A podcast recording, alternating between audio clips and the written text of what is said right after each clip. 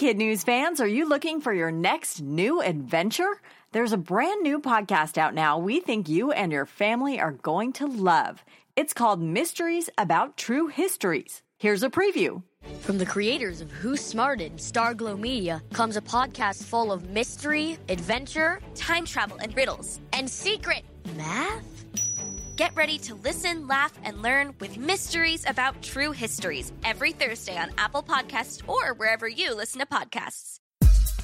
Good morning and welcome to Kid News. I'm Tori. It's Tuesday, June 11th, 2019. And we begin with the Warriors living to see another day. Last night, Golden State took down the Toronto Raptors in a nail biter of a fourth quarter to force a game six in the NBA Finals. Helping save the team from elimination was superstar Kevin Durant, who set the tone early before re injuring his lower right leg. He ended up leaving the stadium on crutches and in a walking boot. An MRI is scheduled for today. The Raptors are still up three games to two, with the next showdown set for Thursday in Oakland.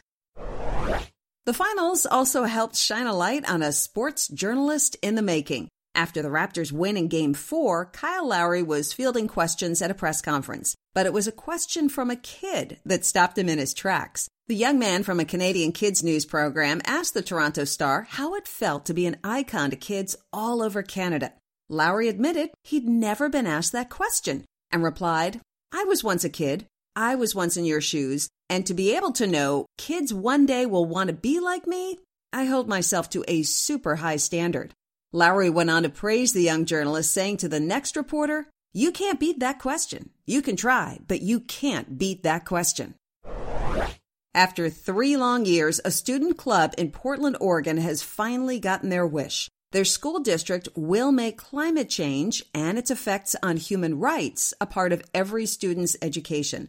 The Pacific Islanders Club was especially interested in this topic because a lot of the islands where their families come from are literally disappearing due to rising sea levels. In 2016, the school board passed a resolution to add this issue to their curriculum, but then nothing happened. So, after several student protests this spring, the district has just now agreed to add the topic starting this fall.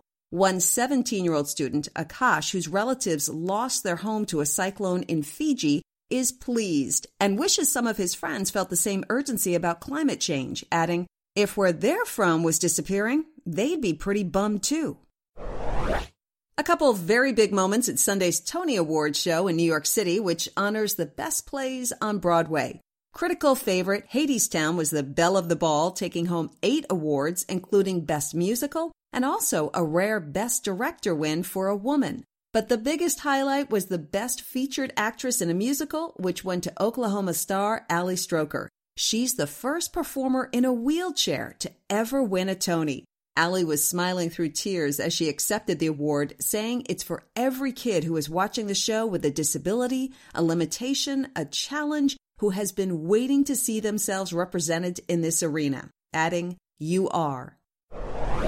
Do you see many minivans on the road? They used to be the family vehicle to have since the sliding doors make it easy to get in and out and they can hold a large number of passengers. But now that SUVs are so popular, the minivan, which was first introduced 35 years ago, seems to be on the road to obscurity. At least a dozen models have disappeared in the last 15 years. The SUV now accounts for 50% of U.S. vehicle sales, while the minivan only makes up 2.6%. That doesn't mean minivans will completely disappear. Most of the current buyers are businesses, and some car experts say minivans could see a resurgence one day as the world gravitates towards self driving vehicles with more space inside. And that's it for Kid News. Now, the Kid News quiz. What makes Ali Stroker's Tony so special?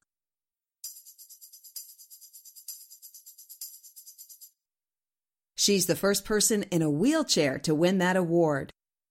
Why is a Pacific Islander student club so determined to make climate change a part of their school's education?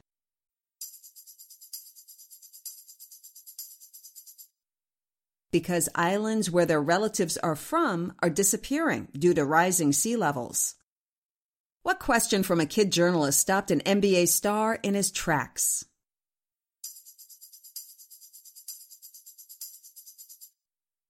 How does it feel to be an icon to kids all over Canada? Which type of vehicle has seen a big slide in sales?